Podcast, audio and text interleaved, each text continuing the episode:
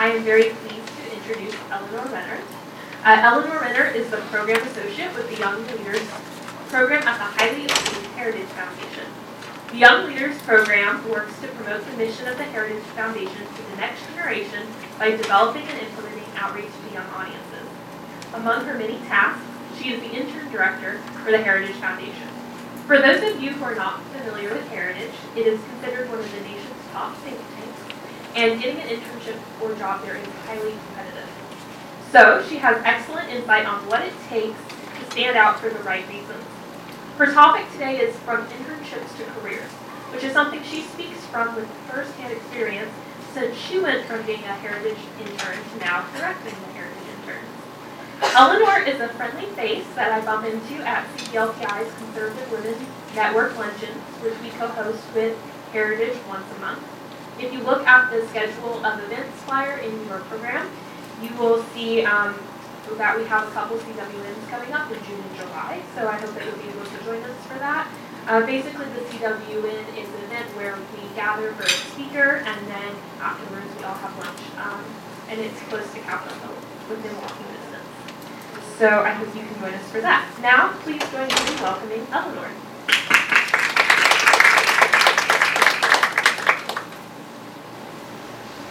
Laurel, you took quite a bit of what I was going to say at the introduction, but as Laurel says, I'm the Program Associate with the Young Leaders Program at the Heritage Foundation, and I was so excited when Laurel approached me about coming to speak to y'all. I love working with Claire Bee Blues. The CWN lectures are some of my favorite events that happen every month. I've enjoyed them ever since I was an intern. I've heard wonderful speakers such as Emily Miller, Katie Pavlich, Mary Catherine Hamm. I mean, it's great. And then the networking opportunities afterwards are not to be missed. So I hope that some of y'all will come and we can meet there, talk some more there. I also hope that you'll come and network with some of my interns and that you'll hear all about the program they're doing and decide that you can apply for an internship and come join us at the Heritage Foundation. As Laurel said, I started as an intern at the Heritage Foundation myself. I essentially wandered in off the street. I didn't really have a career plan. I had graduated in May.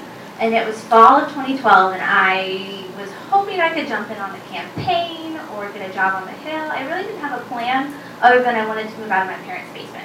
So for me, an internship was a great way to take a resume after college that had like a solid GPA and sorority experience, but nothing that really said, I'm a competent professional adult and you should hire me.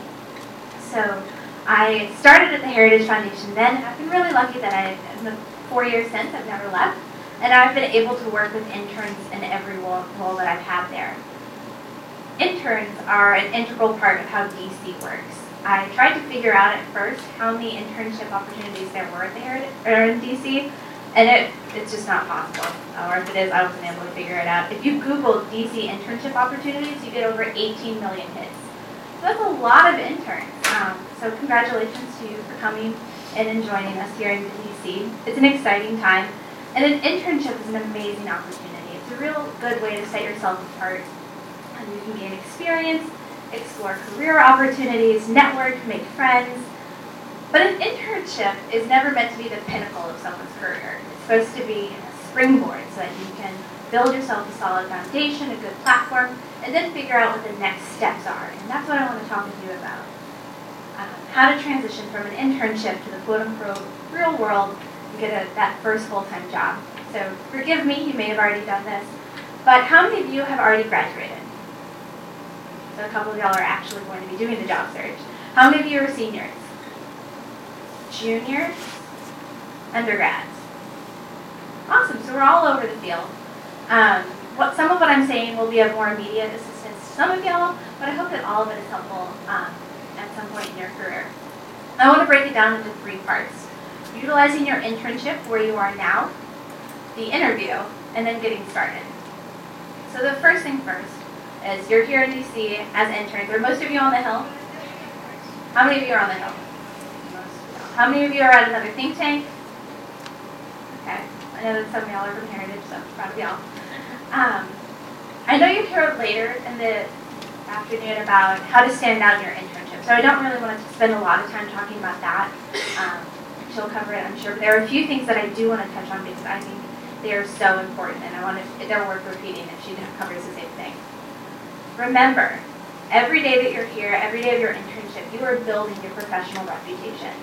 So you can either be building the reputation of someone who you can count on, who you can trust, who will work hard, who is diligent, is worth hiring, or you're building a reputation that she's just here, passing the time, can't really trust on her, you're going to have to double check her work. One of those people will get hired, and one of those people will continue to do internships. Someone told me one time that every task is a test, and I love that idea. So you want to be able to be the person who, whether you're given a big, meaningful project or some of the less glamorous work, like, can you make photocopies of this? Can you help me come up with a filing system? That's not what you want to maybe write home about or stick on a refrigerator, but it still needs to get done, and people who are willing to do it with a smile and a good attitude, and to make sure that it's done correctly and well, those are people who your employers are going to notice and who will really stand out later. Pay attention to the details. If the devil is in the details, I like the delight is in the details. So those interns who come in and they never let anything fall through the cracks are ones who I've been proud to see go on into other jobs. When you do make a mistake, I think it's important to build up your integrity. Tell your boss, like, hey, this happened, I'm really sorry, here's how I'm going to address the situation, and here's what I've learned from it. I've had interns who have walked me through that exact process, and I've talked about it in their performance reviews and other people to say, it's more valuable to me to have someone who demonstrates that they learned from a mistake than someone who hopes I never find out. So that's important. And then a big pet peeve of mine is I hear all the time from interns, I'm just an intern. I'm just an intern. People are going to discredit you already. You're already fighting against this idea that you're young and you don't have experience and you are just an intern. So why shoot yourself in the foot? Own your experience. Yes, you are an intern, but you're not just an intern. You're an intern at Steve King's office. You're an intern in Min Sass's office. You're an intern at the Heritage Foundation. Say it with pride. Be proud of the work that you're doing. Be proud of the career that you're starting. And don't be afraid to own your own experience. With that, you're going to be meeting people with other different experiences because this city runs on networking. I think TV shows are where the bad connotation of networking came in, or that idea. I'm sure everyone, when I say networking, someone comes to mind of that person who's just going around shaking everyone's hand, making it rain with their business cards. That's not how networking is supposed to be done. It's not how networking is done correctly. The best piece of advice I can give you is to say, figure out how you network best. Try some different things. Read up on your personality test. I'm a sucker for all those BuzzFeed quizzes about what your personality is. But actual personality quizzes can be helpful, and you can figure out what are ways that play to your strengths, whether you're an extrovert, an introvert. So I have friends who are painful introverts, and you hear networking, and I think their knees start knocking. But I was asking them, how do you network? How do you do it well? And they go with a wingman. Like, bring 2 or 3 friends so that you don't have that, I'm by myself, I'm all alone, eat me, you've got support with you. And then you can take turns also introducing yourself. So, and it's easier to welcome someone to join your group than to be that one person holding like whatever appetizer you have on a napkin trying to break into different cliques that have already formed. So come with people and then be warm and inviting and let people come to you.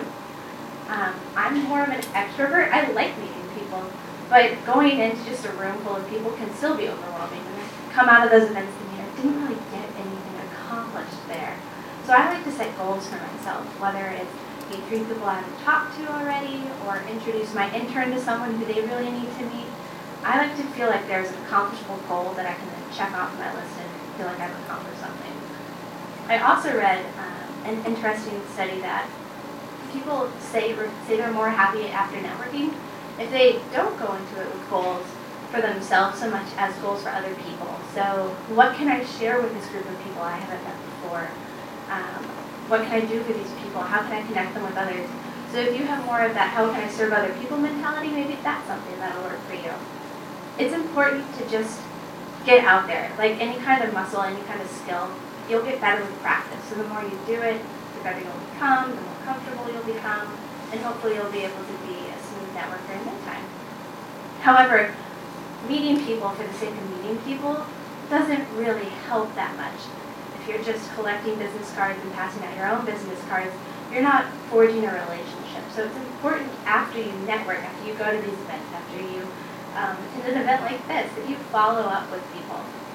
And there are a couple of different ways that you should go about doing that. So first and foremost, LinkedIn. It's a tool that people are kind of hesitant about it. Some people use it all the time, and some people are more like me, where I put a picture up and I update my title and that changes, but I don't do that much with it. The people who are really, really good at networking are really, really good at LinkedIn, so follow up with those people. Or after an event, shoot them an email and say, like, hey, I just wanted to follow up. It was so nice to talk with you at last night's happy hour at AAI. I really liked your point on XYZ. I'd love to get coffee. Or can you share some of your experience? People love to talk about themselves. So if you phrase it that way, can you share some of your experience? Or I'd love to pick your brain about X, Y, or Z. You'll find that they're more likely to say yes, or at least they have been in my experience. But even still, most of you raised your hands that you're still seniors or juniors or underclassmen. That means you're going to be leaving UC. But you don't want those connections that you're building now to die. That is really one of your most vital tools. So how do you keep up to date? I think it's really important to stay in touch. So start setting up your own Kindle schedule, or that's such a DC term. Put it on your calendar in a couple of months. Check in with people. Around Christmas, wish people happy holidays. Figure out ways that it's natural for you to ping those people. So for example, I love Hamilton, and a couple of my former interns know that I love Hamilton, and they've been talking to me like, oh, did you see this happen? Did you hear this new cover? How are you? By the way, this is what I'm doing. It's very natural. It just feels like we're having a conversation, even though they've already left. So figure out those ways, whether it's you meet someone and you know he's a really big fan of Star Wars. They're like, oh, I was watching the new Star Wars trailer, and you came to mind. Hope you're doing well. What you're doing is you're just bringing yourself back up on their radar, which is important because these are the people who are going to be hearing about, oh, I need a new staff assistant, or I'm looking for an LA, do you have anyone who would come to mind? You want your name to be fresh and foremost. What isn't good networking is when you apply for a job and you start pinging that network you built up for the first time since you left UC. So if you go back to the end of the summer and you're looking for a job in May, you want to have that connection still growing, not this is the first time they've heard of you since you left. Or wait, who is that again? Why should I help you? Also, you've been replaced by new faces who are here.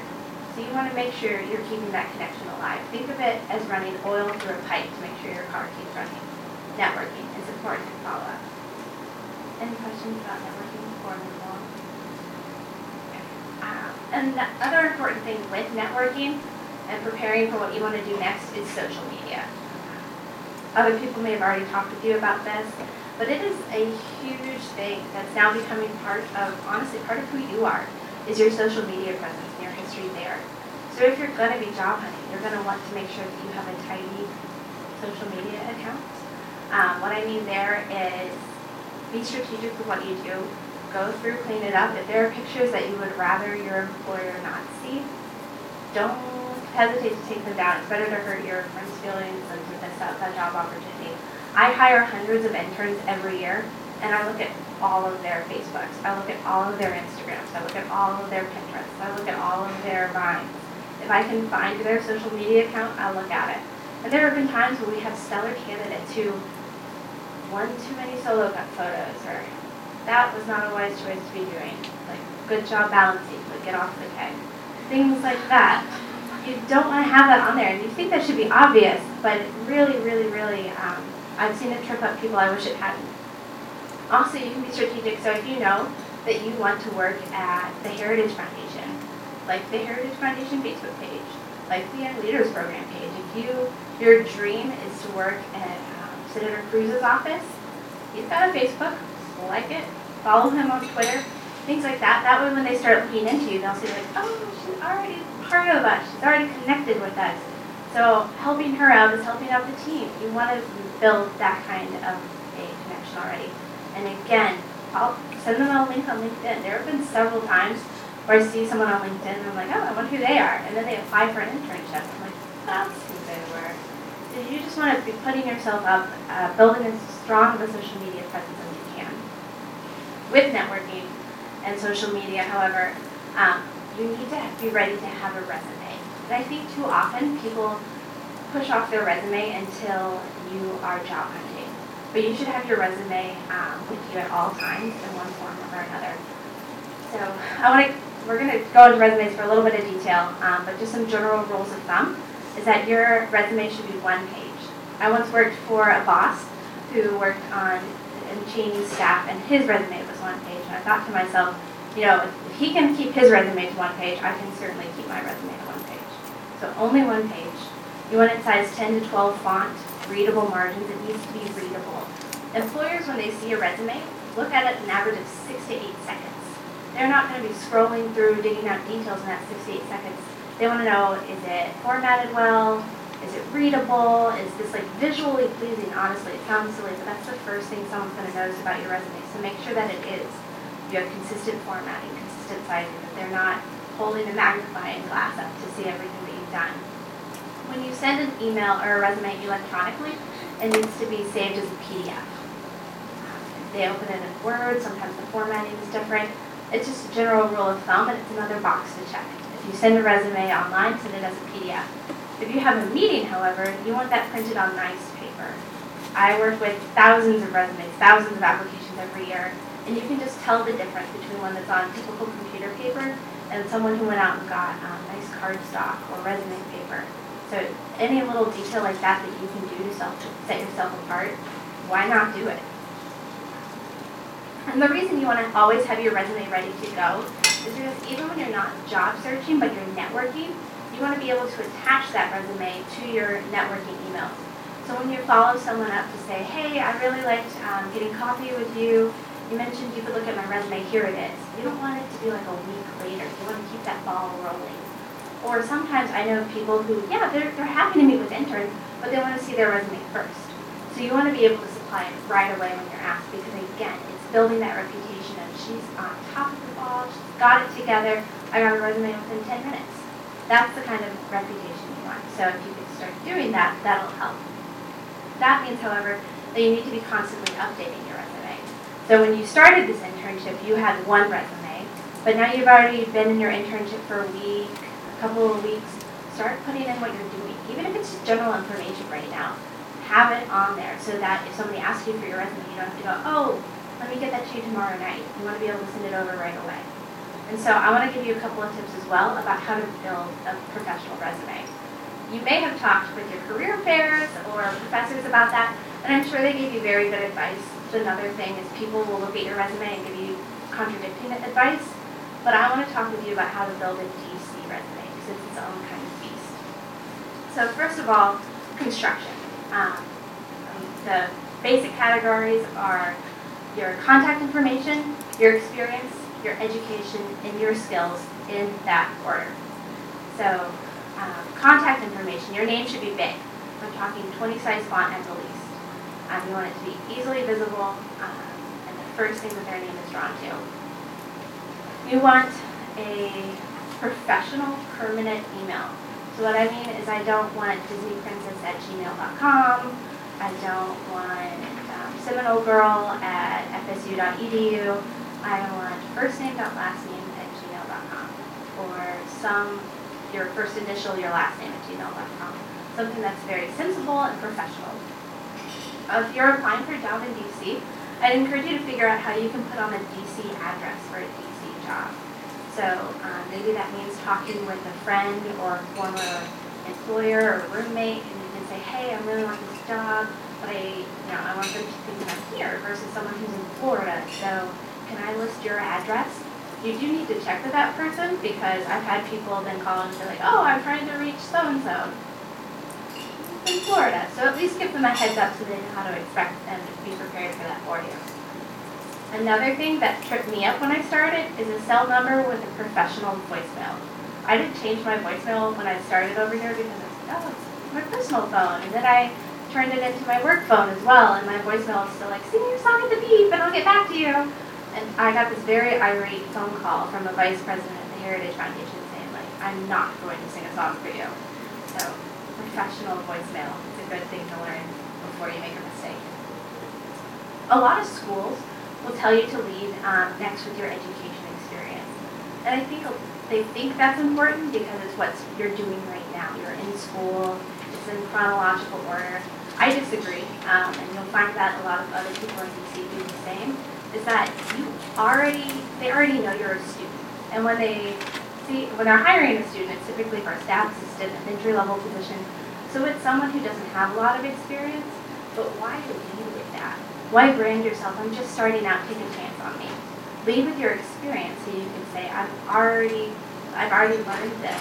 Someone else has already invested in me. Someone else has already taught me, and I can bring these skills to help your organization. So experience. Don't plug in general job descriptions. Really emphasize your achievements. Try and give name and context. So, for example, when I was applying for entry-level positions, I had that I was social chair for my sorority, and I put down like planned social activities for sorority. Well, that's what I did. But when I met with our job team about it, they're like, what else did you do? Just talk it over. So it turned into planned social activities such as luau in the midst of a tornado and a Hunger Games cross-campus function for 89 people plus guests. So that has a lot more information than just like planned social activities. And then the person wanted to talk to me about, like, you had a luau and a tornado. And I was like, yes, I did. I actually had a fling juggler, and that did not end well. But, you know, it was something to strike up a conversation with in the resume, just off the piece of paper. So, for example, a typical intern summary that I see a lot of is answered phone calls, assisted on research projects, provided administrative support for supervisor and department. Well done. That's what you did. That's appropriate. It's accurate. But it doesn't really get my attention. And you're just one more intern with the same experience. Try reading something more like this. Answered dozens of emails daily on important student questions, connecting professors to YLP staff, including drafting 27 new templates to expedite the process. Conducted extensive research on campus free speech issues and student loan payment options. Built and managed a conference of over 4,000 intern alumni from over 20 years ago to the present. One of those is going to get someone's attention more than the other. Can you already hear that? Awesome. Again, you want to keep your resume up to date and ready to go so that you don't have to be making these tweaks at the last minute. And I'd also encourage you to find someone you trust who can look over your resume and give you the advice. So I'm going to make a plug for Heritage. We have a great job bank. You just Google Heritage Foundation Job Bank. They will look over your resume. You can schedule a workshop with them. It's completely free, but they'll help give you advice. And they'll also try and give you tips on how you can plug in with the conservative movement.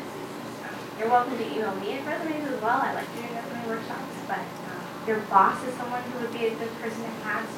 Your friend is someone who would be an obvious person to ask. Get as many eyes on your resume as you can so that it's ready to go and you feel confident in it when you start sending it out. With the resume is a cover letter, and I hate cover letters. I hate writing them, I hate reading them, I hate editing them, but they're a part of the process, so I want to talk about them.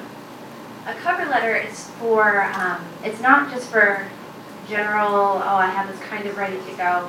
A cover letter is for when you're actively job searching, and it's that piece that tweaks your resume. So it explains why you are equipped for the position. You still want to have your resume ready to go, but your resume needs to be more straightforward. The cover letter is where you get a chance to introduce yourself and explain why the information on your resume fits the job description that they're looking for. So you should demonstrate your writing capability and also make sure you proofread carefully. I had one person who misspelled organization horribly wrong. And spell check changed it into a different word that I don't think that's what they meant to say. With your cover letter, you want your header to match your resume. So if you have that written back to your resume, it should be in size 20 font. You want the same font, the same size on your cover letter. You want the same address on your cover letter. You want the same address block on your resume so that it flows naturally together. And the purpose of the cover letter is to answer two questions. Why are you the right person for the job? So this is a chance where you highlight the skills on your resume. You talk about your achievements, but you don't repeat the resume. So you can go into a little more detail, fluff it out a little bit more, but you don't want to just be copying and pasting from one text to the other. This is supposed to be more exciting, more personal, more jazzed up. But you also want to talk about why do you want to work for the company. So demonstrate mission alignment. I had a couple semesters ago, somebody wrote a fabulous cover letter for an internship application. She talked about how she wanted to work at the Heritage Foundation because she had such a heart for the conservative movement. She's been so frustrated working on her campus, being a lone voice, speaking out against her liberal professors, and she wanted a chance to grow with conservative students who could encourage her and she could learn from, take their ideas back to her community. And I thought, wow, this girl is like top of my pile. She gets it. She gets what the Young Leaders Program is about. I'm going to keep her decided so that if I don't decide I want to hire her, I can at least pass her on to other people just because she really stuck out to me. 3 semesters later, I'm still talking about her cover letter. So that's the kind of work and thought you want to put into your cover letter. Again, have somebody else read it before you send it over. I'd also include at the end of your cover letter that you look forward to hearing from them. Don't be afraid to ask for that. And it kind of puts the ball in their court and says, I do expect an answer. Otherwise, it implies you'll be following up with them as well. So it's just a nice touch at the end. So say you have your resume, you send in your cover letter, and you get the offer for an internship, or sorry, an interview, which is wonderful. In phone interviews, there's nothing really you can do in terms of getting ready physically, but you still want to do a good bit of preparation. So first off, do your research about the organization as well as the individual who's going to be interviewing you. So for the organization, look at mission, its history, who's leading the organization, how's it popped up in the news recently, just so that you know what sort of to expect so you can be comfortable and confident once you move into that interview. And then when it comes to the person who's interviewing, look into that person too, so figure out what's their career path been. Most organizations will have a bio page, so you can click that and read through. I'd also recommend you reading like their 5 most recent publications, just so you get a sense of who they are, how they write, what they think, what really matters to them. Know the position well. So I've interviewed people and been like, so why do you want to work at this job? Well, I just want to work at Heritage. Well, why do you want to work with me, with the Young Leaders Program? Well, I want to work at Heritage. No. Like, what about this position? So know the duties that would be expected of you, who your direct supervisor is, get a sense of how this position ties into the larger organization, know the other people in the department. Those are things that if you demonstrate you've already done, again, you're just setting yourself apart from everyone who hasn't. If it's an in-person interview, there's more you can do to get ready. So I like to call it advancing the site. Figure out where the interview is going to be and how you're going to get there. The metro is crazy right now, so if you're going to depend on taking the metro, how long is that going to take? And then double it. It's much better to be on time than to be 5 minutes late. It's better to be an hour early than 5 minutes late. However, you don't want to be that person who shows up an hour early and sits in the lobby, because then they feel like they have to pay you and you're stressing them out before your interview. So figure out where you can go that's out of the way but nearby. So is there a close by coffee shop? Or is there a library? Or a building next door? Or what can you do so that you're nearby, ready to go, but not in their hair? Be prepared for weather. You don't want to be the person who arrives covered in sweat, or the person who's wet because it's raining, or has an unfortunate odor attached to them. So just be aware, be prepared, so that you show up ready to go. Part of being prepared and ready to go, of course, depends on what you're wearing and how you're dressed. For appropriate interview attire, which is different from appropriate work attire. For an interview, you want to go as professional as possible. So that means a suit. You want navy black or dark gray. You want a button-up shirt or a blouse. You should have your makeup kept as minimal as possible. I'm not going to say don't wear makeup because I don't believe in that. But you don't want to have distracting winged eyeliner or every eyeshadow going on. You can be a great highlighter, but keep it minimal, especially for women. I've noticed they get a little flustered when someone arrives and their face is done as if they're going to go clubbing. Just keep it minimal. Subtle perfume. I've also been in interviews where the person who's doing the interview keeps sneezing. That's not a good sign. So subtle perfume. Your hair should be done. I had this personal vendetta in DC with dry shampoo. It is a tool. It is not something that you should abuse. So a lot of times I think we think like, oh, I can skip doing my hair so I can be sure that I'm on time. Mm-hmm. If your hair is a mess, if it's oily, if it's limp, and you're on time, you're not on time. So watch that. Non-distracting jewelry. Your nails should be clean. I realize I'm a little bit more old-fashioned, but I think that for an interview, you should be wearing pantyhose and closed-toed shoes. You want to look as professional as possible. Every box you can check, why not check it so that you can come out being professional? Now, I've had questions about girls who say, like, hey, what if I have a nose ring? Or I have extra piercings in my ears? That's who I am, and I don't really want to hide it. And I agree, you should wear what you feel like you will be comfortable presenting yourself as on a day-to-day basis. So if you have a nose ring and it's something that you're going to wear all the time, yeah, go ahead and wear it. Understand that your boss may not like it, but if it's something that's important you to wear, you don't want to spring that on them later.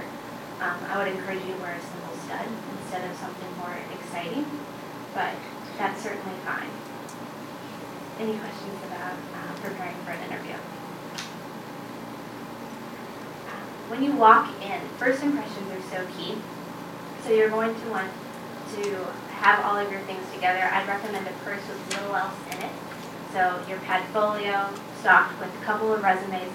You want to have multiple resumes. I one time went in for an interview expecting just to be with one person, and they pulled up a panel of 6 people. I was like, okay, I think I have extra copies. So you just want to, again, be prepared. Again, all on nice paper. So a portfolio with that, a list of references, maybe some previous writing samples, a pen, and the job description. Because again, if you're like, oh, let me pull up the job description, and you already have it on you, they're just showing how prepared and ready to go you are. So, but you also don't want to come in with everything, like a Mary Poppins bag that you're searching through. So have that purse with portfolio, pen, water bottle, just the bare necessities with you. And when you walk in, you want to immediately have your shoulders back, good posture, smile, make eye contact, and a firm handshake. Then as the interview is going on, watch out for nervous tics. So you don't want to be constantly playing with your hair, or shifting around, or tapping your leg, anything like that. You want to own the room. You want to own the conversation. And you can project that even while they're talking, just with your body language. So be aware of how you're doing that. I went through a class one time where they had us just sit down and watch ourselves in a mirror, read out something. So if that's something that you feel like, oh, that'll help you practice, why not go for it? Look into things like that, and I think you'll really just feel more prepared as you enter the room. There are some obvious questions that you should be ready for in a resume or in an interview. Obviously, why did you apply for this position? What did you like the least about your last job? What are your career goals? What would you say your greatest strengths are? What are your greatest weaknesses? How would you describe your political philosophy? With your greatest weakness, you should be honest, but you should also be strategic. So you don't want to say, I could never show up on time. Or I'm really unorganized, or I have a hard time following through. So try and think over, like, if they ask you that question, what can you say that's honest, but still not going to shoot yourself in the foot? So things like, sometimes I have a hard time saying no, and I know it's something I need to work on, or come up with a solution that you're already working on. I'm very nervous when it comes to public speaking, but I recently signed up for Toastmasters, and it's an issue I'm trying to build on already. So things like that where you can admit a weakness, but then pivot to how you're already working on it, I think is a good idea. Then, with that, be ready for your own questions. I think, and I notice this more with ladies too, is that when the interview's wrapping up and it's gone really well, I say, so do you have any questions for me? And there's this awkward pause. Or, no, I think we already covered everything in the interview. Don't be afraid to ask questions. And also, don't be afraid to ask questions. Ask the questions. It shows, again, that you've done your research and you're prepared and you're comfortable and confident in yourself in there. So anything that you didn't find in that research that you did earlier about the organization and news, that would be a perfect time to ask that. Another good question is, what is your office environment like? What growth opportunities are there here? Do not ask anything that you should know from the website. Things like, how many people work here? Or, how was this company founded? Or, what is your mission statement? All of that you should be able to find on the website. You also don't want to ask at this point about salary or benefits. I know that we're told a lot to be assertive and be responsible for your own salary and your own experience, and absolutely right. There's a time and place for that, and it's not during the interview. So when you have the interview, just make it clear that you're interested in learning more, but save the salary negotiations for later when you get the offer card. Once the interview's done, it's not over yet, though. That's when you need to immediately start writing a thank you note. I think a thank you note should be mailed the same day as your interview. If you're interviewing on the Hill, you will find frequently that mail goes through this complicated screening process, and there's no guarantee that it'll be delivered that same day. So carry just a couple of thank you notes in your purse so that you can finish the interview, sit down, write it there, and knock it off with the staff. So you know the person who interviewed you. It'll get to that chief of staff the same day. Things to do in an interview, or excuse me, in a thank you note. Again, need legible handwriting. You want to say, thank you so much for interviewing me for the position of blank. You want to, again, make it clear what position you're applying for. Try and talk about experience or something that you talked about during the interview. So, for example, I had an interview one time in my boss that my assistant will learn the dance that we do. And I put that in there, like, I look forward to learning the steps of your dance. Is that cheesy? Yes. But it's just saying, I paid attention, I listened to what you had to say, and I'm repeating it to you now so that you know. And again, thank you. I would love the opportunity to hear more from you about this opportunity. Something like that. I hear a lot of things like, what about, if you're not sure if you can get it there to the same person, is an email interview. There's an email thank you note, okay? Yes, an email thank you note is okay as a placeholder, but you still want that handwritten thank you note to go out and mail the same day. And then, once the interview goes well, start doing your own preparation. So if you get the job, what sort of salary should you expect? What sort of salary can you afford? I'd counsel you, if possible, to never accept an unpaid position. Sometimes there isn't a good opportunity or a good way to not do it, or switch. It just makes the most sense. You need the experience more than you need the paycheck. But I think if you accept an unpaid internship or an unpaid position, any kind of salary after that will sound great. Because if you go from $0 to $28,000, that's a huge raise. The $28,000 is not going to go very far in DC. And then you'll start thinking that it's a good offer. So really do the research. You can use tools like Webstorm, Google, ask around. Even if you don't know what someone makes and you're uncomfortable asking her, talk about, like, hey, do you have any ideas about where I can find this information, or do you know what this sort of salary is? So ask around. This is when you need to be preparing to be your own advocate, because hopefully the interview goes well, they like your thank you note, and they make you that offer. How do you deal with that then? That is when it's appropriate to start talking about salary, and you want to show that you've already done your research. How many people have read articles about women accept the first salary that they're given, or women don't negotiate for a raise? I have two, and it always strikes me as kind of sad, because I've never negotiated for a raise. I've never negotiated for a higher starting salary, so I thought, should I do that? But the starting salary I was given was in the correct range that I thought I should make. So I don't think that you need to say, like, if they come to you and say, we can pay you $35,000, you say, I want $50,000. That doesn't show that you are confident or professional or not a pushover. It shows that you're unrealistic and naive. So be prepared with a real offer, and don't feel like you can't accept the first offer. The first offer isn't necessarily a bad one. You just need to be ready so that you're confident making the decision that you make. And it's also fair to ask for time to think about it. If you need a couple of days, ask, when do you need my decision by? Try to then get them that decision in that time period. But say you're balancing multiple offers. You have an internship offer from an office on the Hill, but you're also applying for a research assistant position at a think tank. Obviously, you'd like to be able to hold out for the research assistant position. That full-time job is such a relief. But you have a job offer now, so what do you take? Burn the hands with two in the bush, what do you do? At that point, I definitely would say, check in with that think tank to say, hey, you would be my first choice. I'd love an opportunity to work with you, but I do have this job offer now, and they need to know by this point. Do you think it's possible for you to let me know when you'll have your decision by? That is a perfectly fair question to ask. And it's also fair if say the office gave you a and offer for an internship and you agree that you would live with them in 3 days. If you don't know about that research assistant position, you can say, I'm still waiting for another offer, can you give me more time? That's, again, a fair question to ask, but you need to be prepared for it to say, no, I really need your answer now. And when you give your answer, you need to follow through on your answer.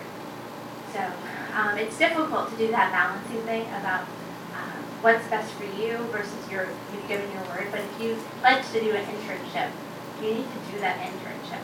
Or if you pledge to work a year at a research assistant position, you should then follow through on that year commitment. Because again, you want to be building up that reputation of someone who follows through, not someone who jumps ships at the first opportunity. Now, there will be times where you have an internship and you're offered a full-time job. Should you turn that down necessarily? Absolutely not. I have done this several times with interns, and I will never tell an intern to turn down a full-time job because of an internship. That just doesn't make any sense to me. But you need to handle it the right way. So you need to be able to say, listen, I gave my internship my word that I would finish. I do want to come work for you, but I need to talk with them. And then go have that meeting in person. So you can say, this is important to me, and I'm kind of torn. What do you think I should do? Give at least a minimum of 2 weeks to do that in person. So no one should fault you for that, but you are leaving your organization and your employer a little shorthanded. So be aware of that and trying to make it as easy as possible for them. Now once you start your job, you think that, oh, everything's over and everything's easy, and I swear it only gets harder. So when you get that new job, what do you do? The beginning matters the most. I think that those first couple of weeks when you're building your first impressions, you're dealing with a learning curve, everything's new, and yet that's the memory that they have of you. So you want to try and build as best you can. With that, you want to work hard, you want to not really put yourself forward, take time, you're going to take time to learn the office background, learn how things are done so that you don't step on any toes, or create office faux pas that nobody really talks about. It's important when you're also starting out to be strategic with where you live. So I've had interns get a job, and then they look for an apartment, they take the first thing that they see. Well, what happens when the first thing that you see is out on the yellow line at the end at Huntington, and you can't get in for extra evening volunteer work, so you can't work late, or you can't go out for drinks afterwards with your office. Those are going to hinder you. Where you live really makes a difference. So think about what can you afford, how long is your commute, and I would think of your commute in terms of what you can afford as well. So your travel time makes a difference in how much you pay, but it also makes a difference in how much time you have. Being with time is that you will always have this ongoing work-life balance. And I think at the beginning it's fair to say, I'm going to really invest in my job right now. So it's okay to intentionally kind of go off that seesaw, but do it intentionally so that you know, like, eventually, after a couple of weeks, I'm going to scale back and I'm going to be investing more in my life. And I would also encourage you not to think of work-life balance in a seesaw, because if it's just one thing balancing the other, it's harder to not let one of those tip out. But if it's, I have my job and I love that, I'm so proud of the work that I do, but I also have my family, or I have my roommates, or I have yoga every Wednesday and Friday night, or I'm involved with my church, or I'm involved with Daughters of the American Revolution, or my kickball league. You know, find these other things that you can do in your life to help you make that balance. There's a quote I love in Dana Carino's book. It's okay to have butterflies in your stomach, just make them fly in formation. So it's okay to be nervous, but just figure out how to stay in control of that situation. And a great way to do that is to have a good mentor who you can go to for all of these. So there's a lot to do here in DC. There are a lot of interns, and there are a lot of jobs as well that are always hiring. So that means there's a lot of competition. So I hope that what I've talked about today will help you feel confident in setting yourself apart. I threw a lot of information at you, so don't hesitate to ask questions. If you have any, I'll be staying afterwards and talk as well, or you can email me anytime. But I hope that the tips that we talked about will be helpful for you as you figure out how to move from an internship to that next full-time job. We have time for 2 questions. Does anyone have a question for Eleanor? Hi, my name's Courtney. So I will be looking for a job in about 2 months. So one thing that I've been kind of worried about, and I've kind of heard maybe as a theme today, is that where you start really determines how far you can go. So do you think coming off of an internship, it's like you said, it's going to be very competitive. If I'm only able to take maybe not my first offer for a job, will that hinder me in any way? Should I be very strategic this early in my career, or will people be understanding that, as you said, or someone said earlier, like I was just an intern, like I don't have much experience and I can't really pivot very far, if that makes sense. Yeah. It's difficult. I wish I had a really easy answer. My typical rule of thumb is I give someone one pass on a resume. So if I look at a resume and they're applying for an internship with me or an entry-level job with our organization, but they've been working for a Democrat, like as a staff assistant. Why were they working for a Democrat? And then they want to apply at the Heritage Foundation. Was that someone who, it was their local senator, is someone who they knew from school that pulled them in? Something like that is fine, but jobs that you take are branding opportunities for you. So you will start as you move along to build up this experience. I think your first internship, your first job, that's okay. You need that first step, but after that, be aware of how you pivot. So for me, after my internship, I worked as an executive assistant for a couple of years. And I loved it. I learned a lot, but it wasn't what I really wanted to do full time. So I was trying to figure out what should my next step be. Someone approached me about, hey, come be an EA for Autodesk Texas. It would have doubled my salary. And for a minute, that lure was definitely real. But I knew that if I went from an EA position to an EA position, I'm building a track record. I'm branding myself an EA. So I turned it down because it wasn't where I wanted to grow. Does that help answer your question?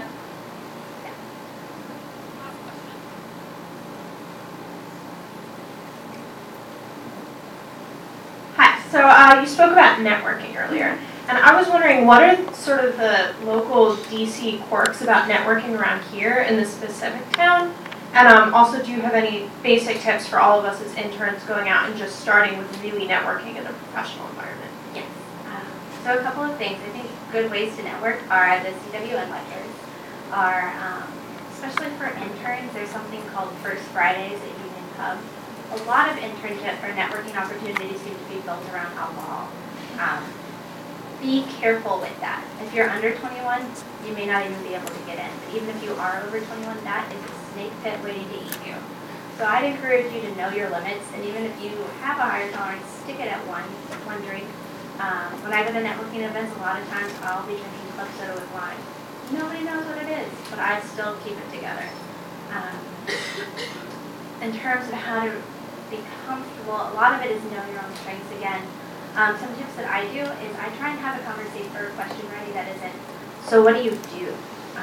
So I might talk about, do you have exciting plans for the weekend? That's one of my favorites to go to. Or where are you from is a little bit better than what do you do. Eventually you'll probably want to know what they do just because that's how DC people relate to each other. But you're not your job, so figure out other ways that you would like somebody to ask questions about you, and then ask questions like that. And then figure out a system that'll work for you in terms of keeping contact with everyone. I have binders of business cards. I feel kind of like Rocky when I talk about it. I have binders of women, but for me, that's how it's easy for me to do it. So if somebody mentioned that I can flip up or look at their business card, and I also like to write notes in the back of it. Like, met her at AEI dinner. Talked about XYZ. A boss of mine says that she ends every day making a list of everyone she's talked to for that day. So that way you just have that record. Again, there's no easy way for me to say, like, this is what you do. But I encourage you to try other things and figure out what works for you. Some will, some won't.